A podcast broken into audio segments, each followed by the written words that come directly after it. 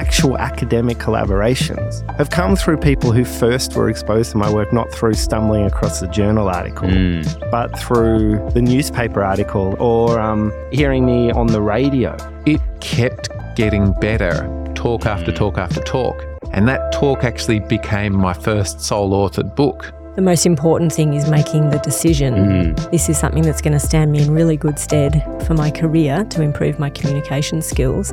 You're listening to Amplifying Research. I'm your host, Chris Parlow, and I'm on a mission to help make sure that the incredible research happening all around the world actually generates real impact with the help of effective engagement and communications. So, how are we going to do that?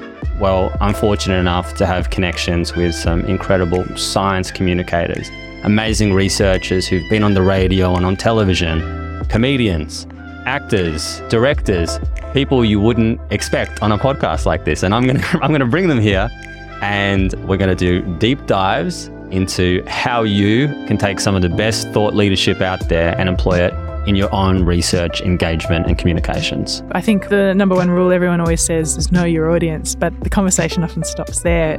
Talking to the potential end users about the language that you use and like, hey, Mm. does this language actually land for you? If you go to where the audience already is, that's half the work done for you. And in each of these conversations, I'm going to leave no stone unturned. We're going to get right into the details so you can understand all of the challenges the guests have been through, the wins they've experienced, and you most importantly can learn from the tips and techniques that have helped them get so good at what they do. So when you hear my TED talk at the start, I'm quite breathy. And a lot of people in the comments are like, oh, her voice is great, very husky, you know. um, they think it's sexy, but it's actually because I'm like literally panicking. I spend a lot of time really trying to understand what people's concerns are. Say five, ten years ago, they were just going, "This is Jurassic Park, and we all know how that ends. We're all going to get eaten alive by thylacines," and you know, Good science communication is disabusing people of misconceptions, and really, comedians are misconception machines. You're also alluding to the fact that all of our senses come into play when we communicate. We want you as a scientist in the story, not just the science. Because I want to see the great work that you're doing, that your research organization is doing, get out into the world and actually make a real difference.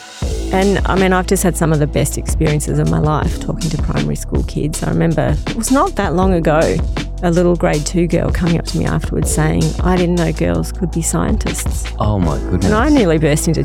tears because we think that we've moved on from that, right? Comms and engagement becomes this foundation for everything you do.